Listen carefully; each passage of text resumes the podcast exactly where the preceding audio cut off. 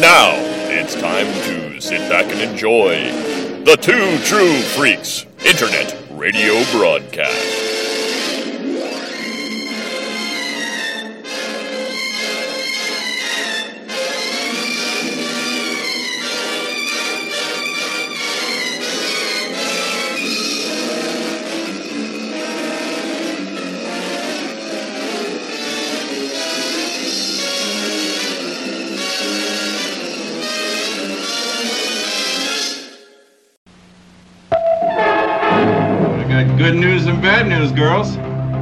Good news is your dates are here. What's the bad news? They're dead.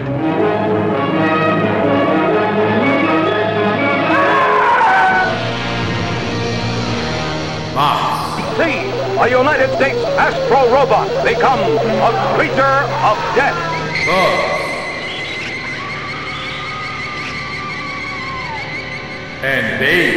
We have come here to this planet for one purpose only, to acquire breeding stock to repopulate our planet. Who breaks the law shall be punished.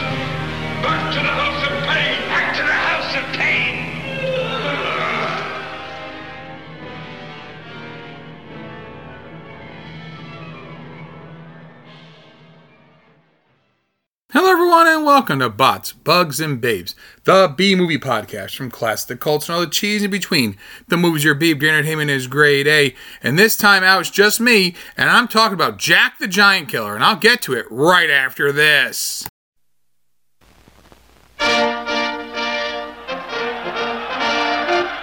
Beloved throughout the ages, by all ages. Such indeed is the glamorous legend of the ancient kingdom of Cornwall, and of its greatest hero, Jack the Giant Killer. Hail to Sir Jack! To Jack the Giant Killer! Hail to Jack! Starring Kerwin Matthews, star of the seventh voyage of Sinbad, and Judy Meredith. Those were the days when giants roamed the countryside. It was at such a time that a young farmer, single-handed, fought and overcame one of the most fearsome giants who ever ravaged the land. After three years in the making, Hollywood brings you the amazing story of Jack's adventures and the fabulous dangers he encountered when he dared to set himself up against the Black Prince of all witches, Pendragon. Pendragon had carried off the princess, held her under a magic spell, and now used his mighty powers to keep Jack from saving her. See Jack's terrific ordeal with the Witches of the Wind.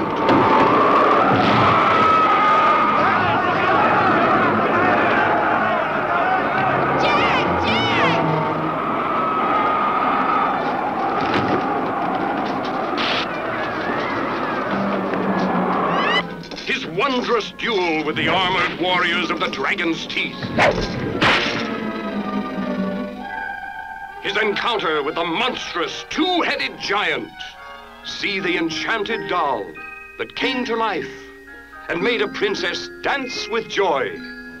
Sail with Jack the Giant Killer. Share his thrilling adventures on the high seas.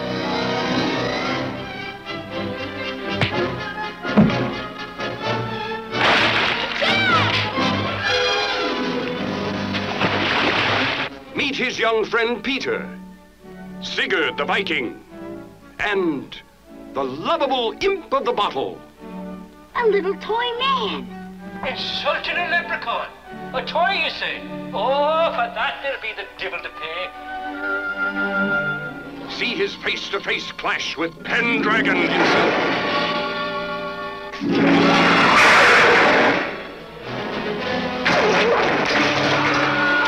And above all, don't miss Jack's gigantic battle with the Flying Harpy.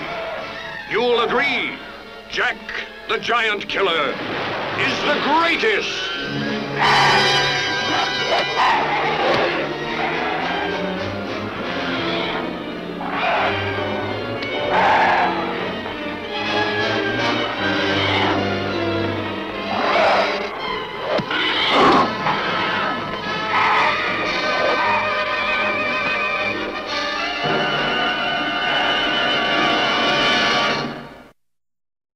Jack the Giant Killer was released in Los Angeles June 13, 1962, with a nationwide release July 16, 1962, with a 94 minute running time.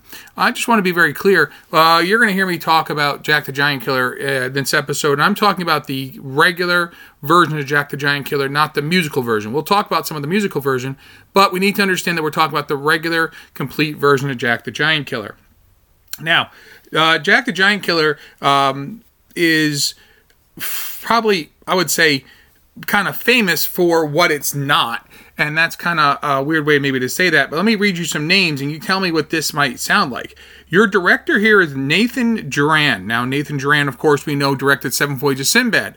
Um, Nathan Juran um, would also go on to, uh, you know, he worked he you know, worked at Universal and he was a director of um, you know um, some westerns, things like Law and Order and the um, the Golden Blade um, and then like Tumbleweed.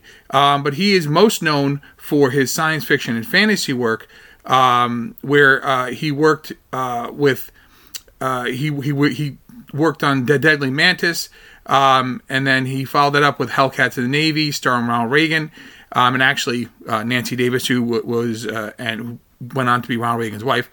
Um, and then Charles Schneer actually brought him in on 20 Million Miles to Earth uh, to uh, work with Harryhausen. And uh, once we had that, Seven Voyages of Sinbad followed, um, The Brain from Planet Arous, Attack of the 50 Foot Woman, etc. Uh, and the crazy part uh, about this is that yes, these are you know all movies you've heard of and stuff, and you know Juran is often remembered for his work on Seven Voyages of Sinbad. Nathan Juran also gets a writing credit here, along with uh, um, Orville Hampton. Uh, Orville Hampton, um, who passed away in '97, had some uh, credits. Uh, you know, had some credits for movies like um, The Snake Woman, The Underwater City, Dog's Best Friend. Uh, Detroit 9000, and even is back as having just dialogue credits um, from Rocket Ship XM, some uncredited roles like in Lost Continent, stuff like that. And then your producer here was uh, Edward Small. Um, now, Edward Small is the one that's the name that's going to be important. You're thinking, well, Edward Small, didn't he also uh, produce Seven Voyages of Sinbad? The answer is yes. Um, he did. Um, he would go on to do, he, he had previously done um, like The Count of Monte Cristo in 34, The Man in the Iron Mask in 39, um, the original Brewster's Millions in 45, the Raw Deal in 48.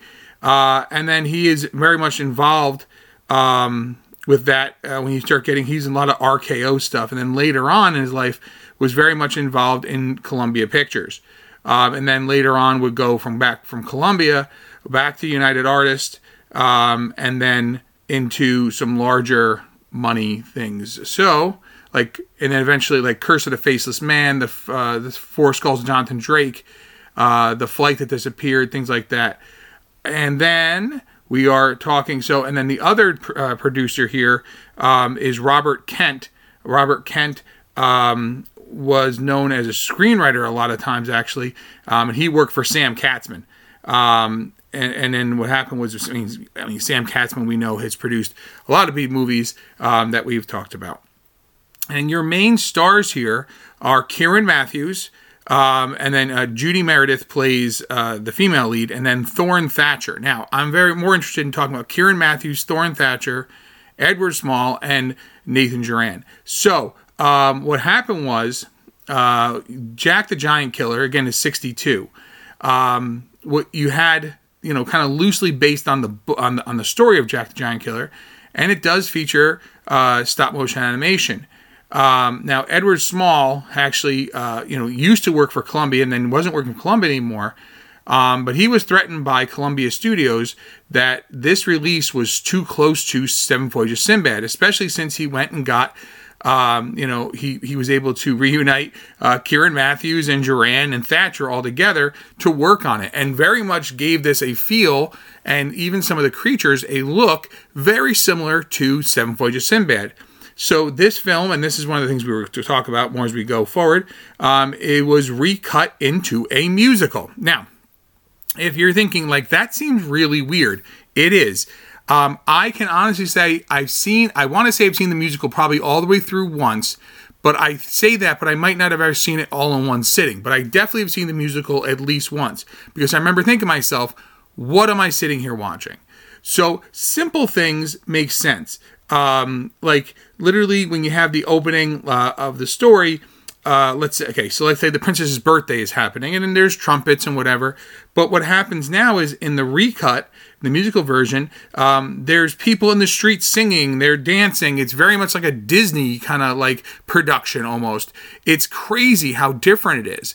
And is it better? Uh, to me, no. I mean, a hard that's a hard no. But it was to make it different enough so you couldn't say, well, this is clearly just Seven Voyages Sinbad again.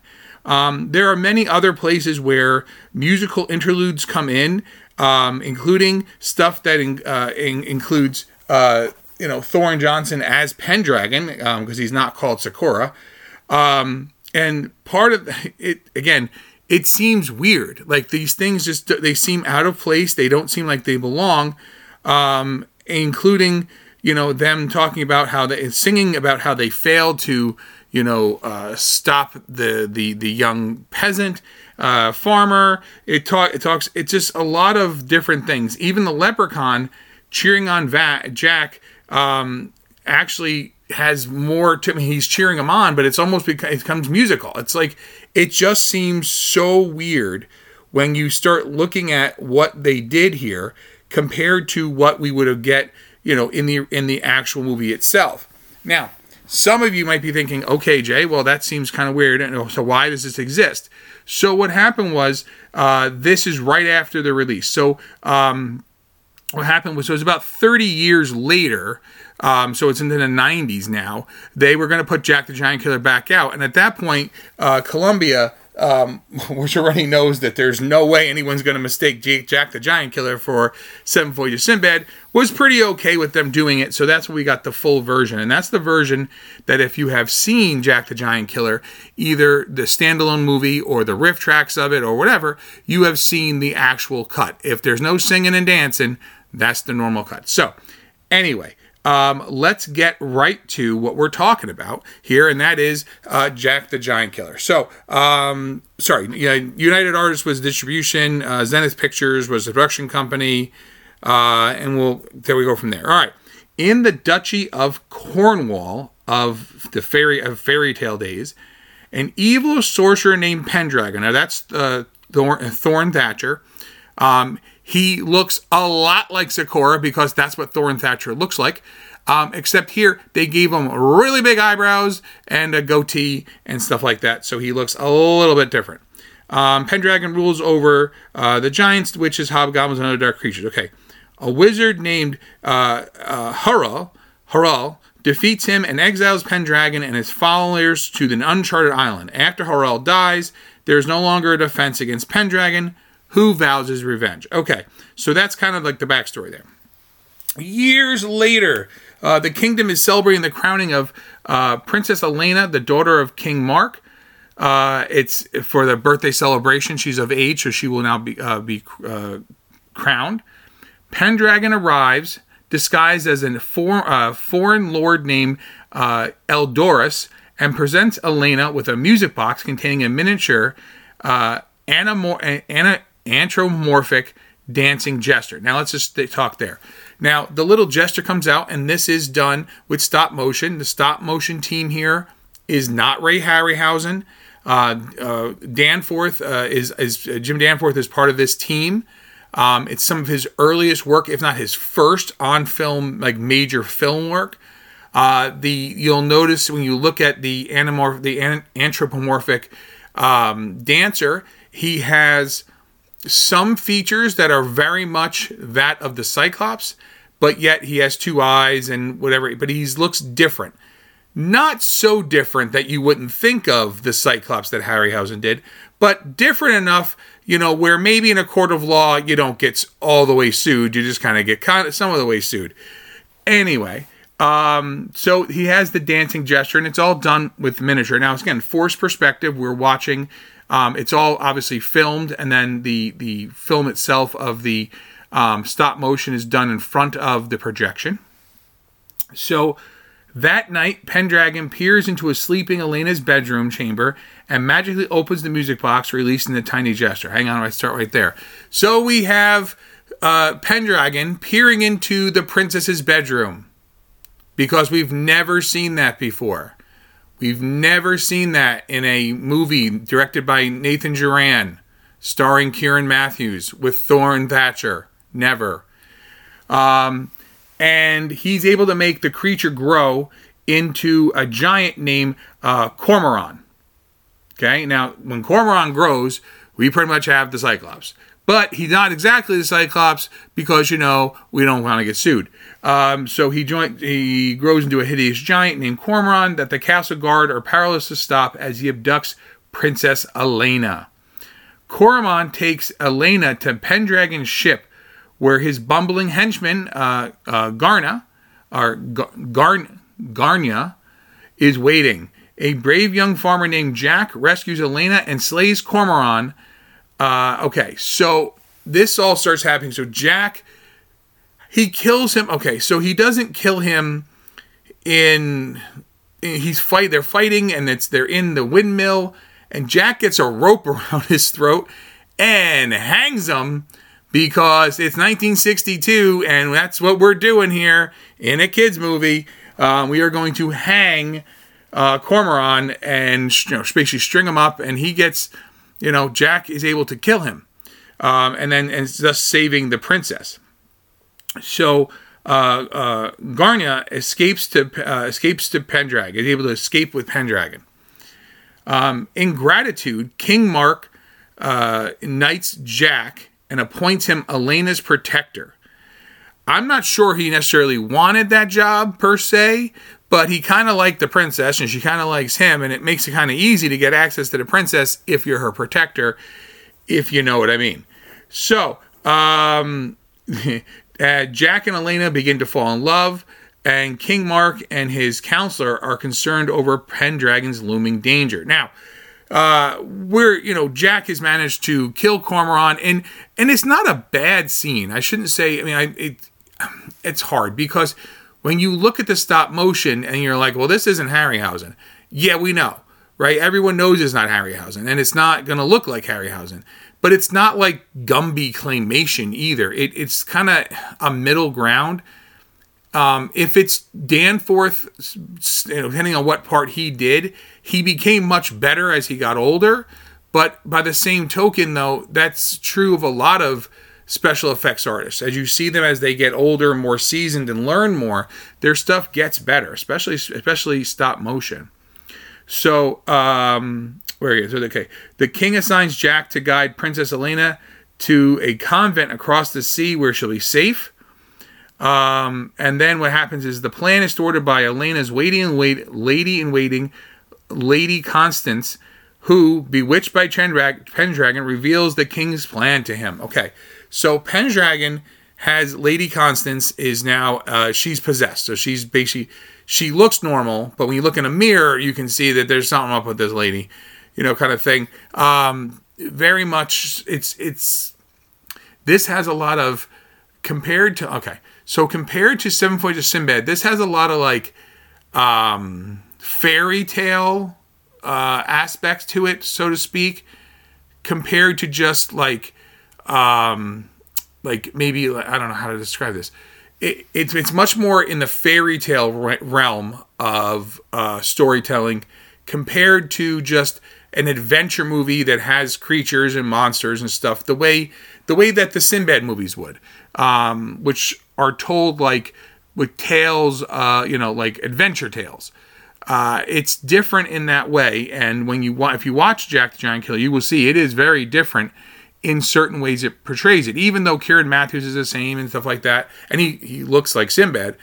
Obviously, it's only a few years after playing Sinbad.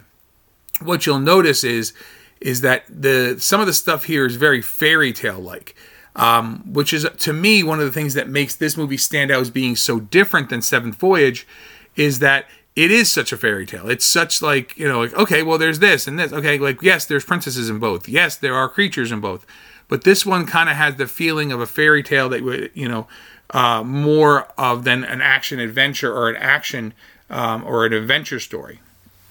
So, uh, Pendragon sends the demonic witch to intercept the ship.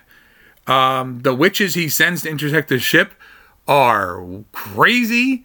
Um, they're like blowing wind, and there's stuff. It's just a weird scene, and it's shot weird. But again, it's one of those things you have to kind of see to understand. It's it's just shot differently. It's not shot like what you would think you should. Again, I think maybe playing more off that fairy tale. Uh, amid the chaos, the ship's captain is murdered, and Elena is captured. Jack wants the ship to follow the kidnappers, but the crew refuses and casts Jack and Peter, the captain's young son, overboard. Yes, the crew take Jack, who's a fully grown adult, and a little kid, and say, "Get to stepping." Um, at this, uh, at his castle, Pendragon bewitches Elena into an evil witch loyal to him. Again, she looks normal, except when you see her in the mirror, then she don't look so good. You know, at what what is uh, the line from Army of Darkness? You found me, you found me beautiful once. You got real ugly, lady. You know, kind of thing. Um, so where were we here? So uh, Lord Pendragon returns to Cornwall and confronts King Mark. Pendragon tells the king that he has one week to renounce his throne so that Pendragon can rule with Elena by his side. If the king refuses, Elena will be killed. After Pendragon vanishes, because he's not actually there, it's just like, you know, it's not a hologram, it's like, you know, pre hologram smoke sending stuff over. Uh, king Mark realizes that Lady Constantine has betrayed him. Um, standing before a mirror, she appears in her witch form. King Mark smashes the mirror, freeing Lady Constantine from Pendragon's spell. So now we know something that Jack doesn't know. We now know to free uh, someone who has been bewitched of, of the curse, we have to get them look in the mirror and then shatter said mirror. Uh, the problem is that since we don't know that, since Jack doesn't know yet, he needs to figure that out when the time comes. At sea, a friendly Viking named Sigurd rescues Jack and Peter. He introduces himself to the to the imp and the leprechaun. And it, it's, it's okay. So let's try it again. So uh, Sigurd is the Viking, right? And he rescues Jack and Peter. He introduces J- Jack and Peter to the imp, who is a leprechaun imprisoned in a glass bottle by the king of elves for having created the seven league boots from his pot of gold. Yes, what I just read you is an actual what happens in the movie. So there's now a leprechaun in this movie, and it's he's a he's tiny. He's inside a bottle. The imp, uh, you know, obviously who's a leprechaun, who only speaks in rhyming sentences because again he's a leprechaun. Um, explains that there there is three remaining gold coins. Uh, can the three remaining gold coins can each grant a wish to an honest person.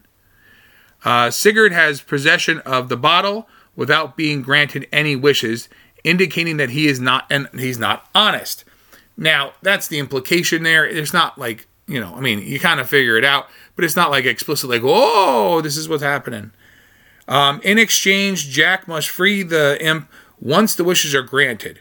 Sound kind of familiar, right? This kind of sounds like, uh, you know, kind of like Aladdin, right? With you know, uh, uh, having to free the genie once you've you know used your three wishes, or you know, well, your his last wish is to free the genie, but you know what I'm saying.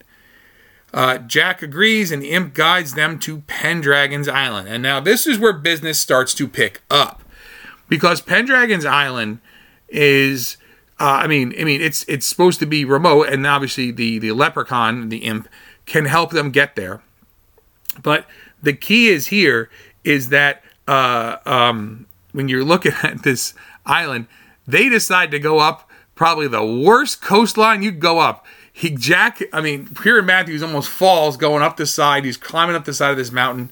Um, it is, it's interesting, but by the th- same difference is you couldn't have them just land on the beach and have them go in the front. Like, you know, can't be too much like that because we know what that could turn into. All right. So, uh, where are we here? Um, with his first two wishes, uh, Jack approaches Pendragon's castle and secures Elena's release, unaware that he's been he's been trained. Okay, so here's what happens. So Jack goes up. So now Jack's got to go down this this. Uh, I want to say it's a, it's it's not a courtyard. It's kind of like a, it's kind of like a hallway, but it's not a hallway. It's outside. Maybe it is courtyard technically. Well, Pendragon creates the worst. Oh my god, the knights, and they just kind of like bounce from one foot to the other, one foot to the other, and literally the the imp is yelling, "Seize the bone! Seize the bone!" Like he must yell it half a dozen times, um, because Jack is gonna fight these things. Well, I take it back. So Jack's gonna fight these these these uh, knights, these knights that aren't fully functioning knights. They kind of look like teeter toys. He touches them and they poof the smoke. Um, then Jack has to uh, uh, fight. Uh, so so he okay. He what happens. He can't use his sword. He has to seize the bone, which turns into a whip, and he whips them. And as he whips them, they puff into smoke, um, which is weird when you're watching it. Um, and yet the leprechaun screaming over and over again, "Seize the bone! Seize the bone!" does not help the the the craziness of the situation you're watching. Um, they now get into the castle uh, where um, uh, so he's now trying to um, um, he's okay. So he's trying to now save the princess. So he gets in he gets he gets past that. Now he's got to get inside and save her. But part of the problem is is that he doesn't know she's been transformed. So jack's able to get inside and again still doesn't know that the princess has been transformed he he he rescues her and they they go, they begin their journey home. So Elena uh, get, Elaine, Elaine gives Jack a sleeping potion. And then she when she touches the imp's bottle, her evil nature causes it to grow hot in her hand and she she casts it into the sea. This allows Pendragon to capture captures Jack and his company and attempts to force them to know the imp's location. The problem is Jack doesn't know where the imp is because Helena dumped him over the side. So when Jack is alone with Helena, she reveals her witch form to him. Uh, with Peter and, and Sigurd's aid, Jack breaks free and smashes Elena's mirror reflection, breaking the spell, foiling Pen- Pendragon's evil plan. Okay, so what happens is they it's not just good enough that they're they're going to be having there. Um, they they they turn So Pendragon's try, is telling him he's going to kill her if he doesn't tell tell her the, the, the location. So he leaves and she, and she starts begging him. He goes, Well, I don't know where it is. And she's like, You truly don't know? And that's when she reveals herself to be um, the actual, to be a witch, right? Uh, at this point, um, you know, uh, Sigurd's turned into a monkey uh, or a chimpanzee. Uh, it's just this, it's a mess. I mean, the everything that happens here, it's just it just seems like I'm not sure that I okay. I think obviously I think both movies, both this and Seven Voyage, and are, are aimed at a a you know at, not say children, but a you know it can be appreciated by a younger audience. This movie truly is for a younger audience. I really think this is definitely for a younger audience, um, compared to uh, you know, maybe some of the other what, what other movies like this could be. So um, now that they've foiled the plan, they've broken the mirror, they foiled the plan. Uh, all of them are starting to flee the castle. Pendragon conjures um, humanoid beast, uh, a humanoid beast named a two-headed giant, right? Um, so humanoid is a it's a, it's a, it's, it's a two-headed giant. The imp bottle is washed ashore and he grants Jack his final wish by summoning a sea monster, which is a which is a kraken, right? I mean, it's a version of a kraken um, to fight the giant, right? Um, so the, the the kraken and the and winds up killing the giant. So the, it's a two headed monster. Now, so this is not the same two headed monster that would appear on the cover of Famous Monsters of Filmland. Um, it kind of looks like Cormoran's kind of cousin. Um, it's kind of a shame because I think the the creature that we've seen, the two headed creature that most of you, well, those of you who uh, follow AFM remember from one of the yearbooks. I want to say it was 68, but I could have a year wrong. I could be totally wrong in the year. Um, you know, you would know that that that that's a, that two headed creature looks like it's ready to do business. This one, again, I'm not saying they're silly, but they are far from Harryhausen level of stop motion animation. So completely enraged by you know the kraken killing his two-headed uh, humanoid beast, um, Pendragon turns himself into a hideous winged dragon and attacks the ship. The one thing I can say is they definitely did not skimp on the scenes where they're going to have, again, whether you like the effects or don't like the effects, that aside, they definitely tried to up the ante here. There are a lot of creatures here. And the dragon here flies, right? So um, Jack is now fighting off uh, the the dragon. They go into the air. Jack is stabbing it. The dragon is diving towards the ocean. Um, it's, I guess it's harrowing. I don't know. I, I mean, at this point in the game, you know, you've kind of seen what's going to happen. You know, Jack can't possibly die because, you know, his name's on the, the can. You know, it said, you know, Jack the Giant Killer. It doesn't say like Jack the ex Giant Killer. Um, Jack is able to, uh, you know, kill it with his, with the fi- fatal blow, um, which, you know, causes Pendragon's castle to collapse. So Pendragon, so as Pendragon dies, his castle collapse, and it crushes Garna and all the witches, and everyone inside the castle are all killed. Sigurd and Peter are restored to human form, um, and, and, as promised, uh, Jack frees the imp, who uses his magic boots to return to Ireland, where he's uh, while creating a rainbow to guide Jack and all the others back home to Cornwall. Yep, that's this story, folks. So, um, the again, the the the Howard H. The, sorry, excuse me, the Howard A. Anderson Company handled the photographic effects with Projects Unlimited, um, which had won an Academy Award for The Time Machine, supervising the stop motion. And on their team was Jim Danforth, one of his earliest jobs, like I had mentioned. Um, and the post production on this thing took 10 months, so it's not like they rushed this thing out uh, it, it became interesting when you realized that they made a musical version as well, and then the rights for these became kind of in limbo. Like who owned the rights to the regular version, who owned the rights to the musical version. Um, the reception when this thing came out was actually pretty good. A lot of people, of course, immediately noticed uh, that it looked a lot like Seven Voyages Sinbad, that the stop motion was kind of like Ray Harryhausen it was kind of like again, remember, you didn't have all the Harryhausen movies just sitting on Blu-ray. You could watch at any time you wanted to watch them. So many people saw it in the theaters, and it might have been years and years since they'd seen it, depending on what re-releases and stuff like that.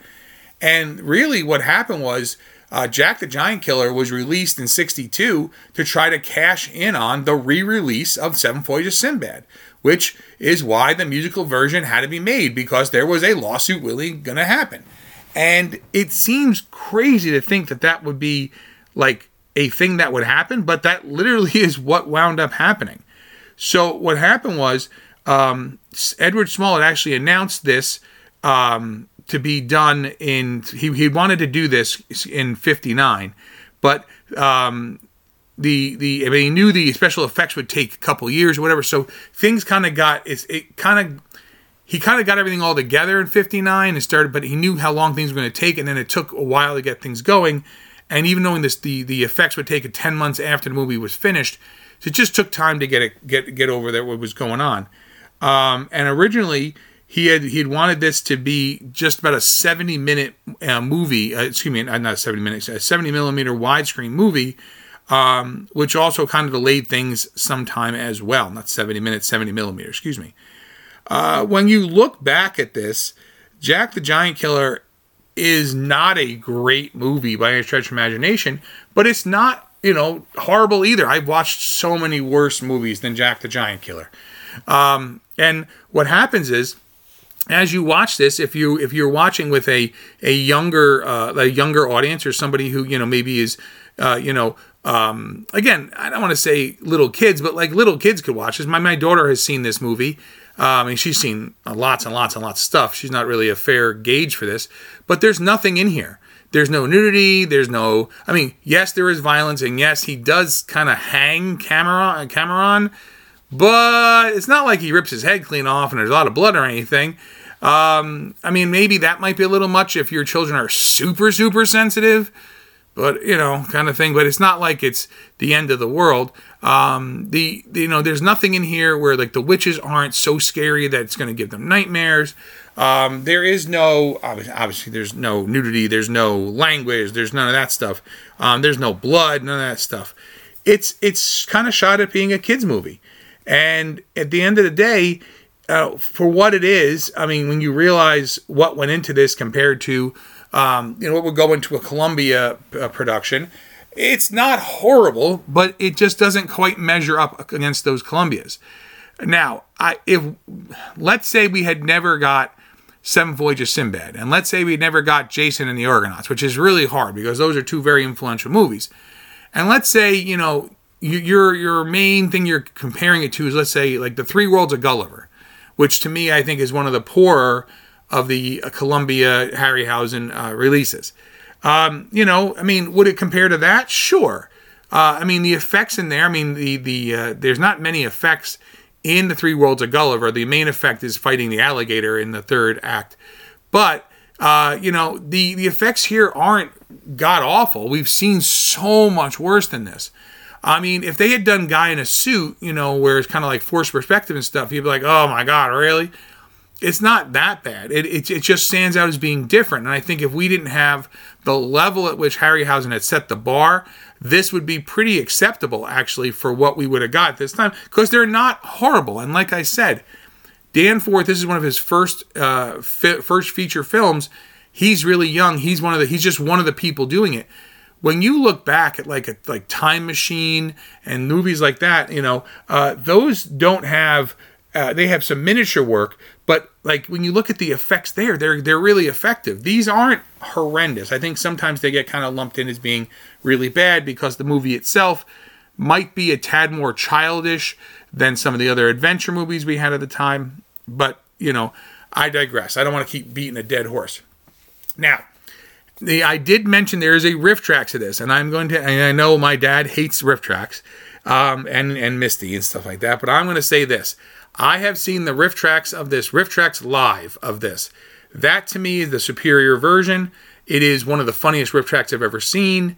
Uh, mostly because I know this movie so well, so I'm not thinking about. I don't have to worry about you know, watching the movie and understand what's going on, and I can listen to what they're saying. If that's something you're interested in, it's normally I, I want to say that I mean I own it on uh, like my, through the RiffTrax app, and I have the DVD and stuff of it, so it's it's readily available. It's almost always on Amazon Prime, and if it's not on Prime, then it's sometimes on Tubi or yeah, I think it's Tubi or IMDb. Um, one of those two. There were streams through Prime. If you've never seen that RiffTrax and you enjoy RiffTrax, please do yourself a favor and watch that RiffTrax. It is very, very funny. The one thing I can say is this: if you've never seen this movie and you want to watch this movie, that this is also again, it depends on the time. It's often available through there through um, a Prime Video, but it comes and goes on Prime Video depending on when it's on there. I would watch the movie all the way through first if you've never seen it, and you want to see the movie, and then if you eventually want to watch it with a riff track over the top, but that's a different story. The key is being able to appreciate what's there on the screen and how much hard work people put in and stuff like that. And to be honest, it's again, I know it's 62, uh, you know, so you're thinking like, well, you know, effects have come along, you know, effects have come a long way. The effects did come a long way from the 1930s and 40s and 50s and 60s, and yes, and it went much further in the 70s and 80s and 90s.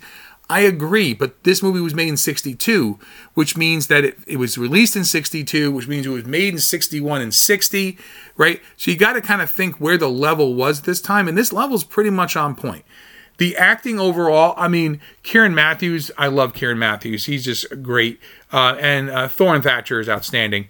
Uh, some of the other acting is fine. I mean, it's nothing atrocious. It's people doing a job. You know, they're just they're fine actors and actresses. Um, there's nothing here. There's no there's no role that's going to blow you away. Um, it's not like you're going to be like, oh no, I'm so uh, you know um, uh, Barry Kelly as Sigurd. Uh, oh my God, you know that's the best you know I've ever seen of a Viking. It's fine and it makes sense in this level of film. All right, folks. So uh, you know, we're getting to the point where um, now that I've kind of gone through and done a couple of these by myself, again, scheduling issues as they come, um, you know, we kind of look forward to what's happening. We're getting close to the end of the year. This is, of course, the Thanksgiving episode, and I wanted to give you, you know, uh, I said I'd give you a big turkey, and let's be honest, the musical side of this thing already kind of puts this thing in like what the, you know, kind of thing. So, uh, the dad and I will be back for December. The plan is that we're going to do Event Horizon. Now, I say the plan because we have to make sure that, well, one, we can uh, spend time to get it done, and that two, we both have Event Horizon. I know I do. I'm pretty sure Dad does, and we, if not, he'll just he'll just borrow mine. That's the plan for December. And then what comes after that? We'll have our Christmas episode, our year end episode, and then we're going right into 2023. I know it's hard to believe. 2022 has been a year, right? It has been a year and, and then some, right? To say the least. But as we're getting closer here again on Thanksgiving, um, everyone here at Bots, Bugs, and Babes, even those who aren't here with me today, want to wish you a happy and healthy Thanksgiving. Hopefully, you get to spend some time with your loved ones. Um, you know, maybe you know, again, getting away from all the negativity and and and hullabaloo of the day. Just you know, enjoying your day. Um, you know, enjoying your time together, eating way more food than you probably should, because you know we all kind of do that um, and, then, and enjoying your time. And then as we go into the holiday season, please keep in mind that the holidays are not easy on everyone. Maybe it's not easy on you, right? And that if you need help, we you please reach out for help. Don't ever feel that you are alone.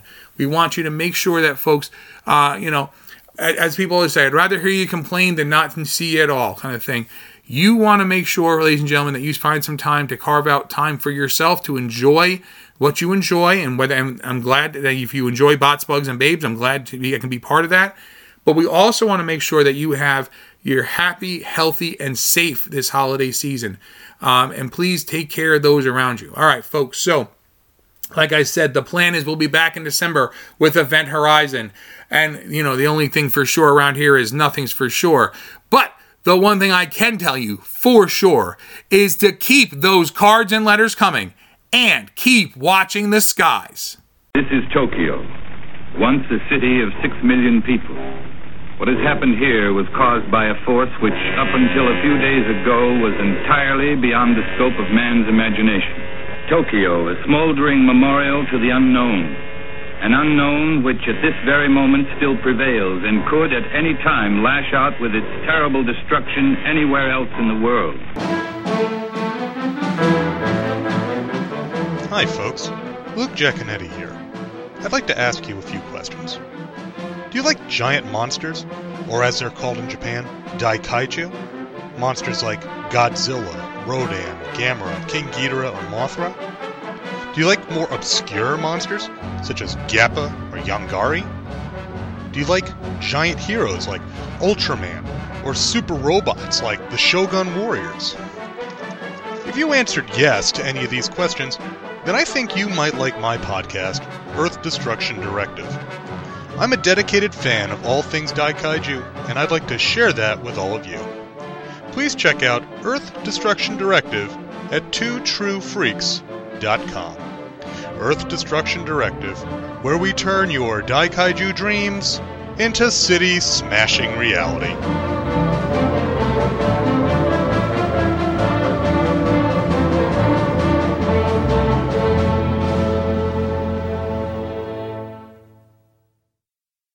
This has been an episode of Bots, Bugs, and Babes, the B Movie Podcast.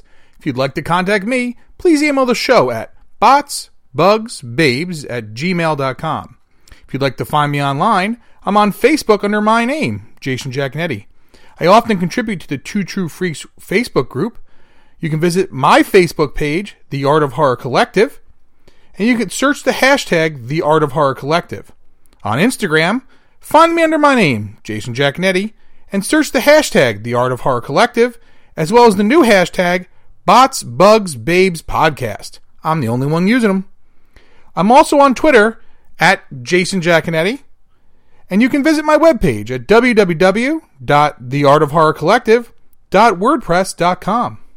All movies, characters, stories, music, etc. are properties of their, their respective holders. This is a fan work, and any use of any property is purely for review, discussion, entertainment. So don't sue me.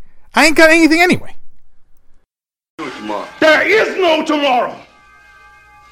There is no tomorrow. There is no tomorrow.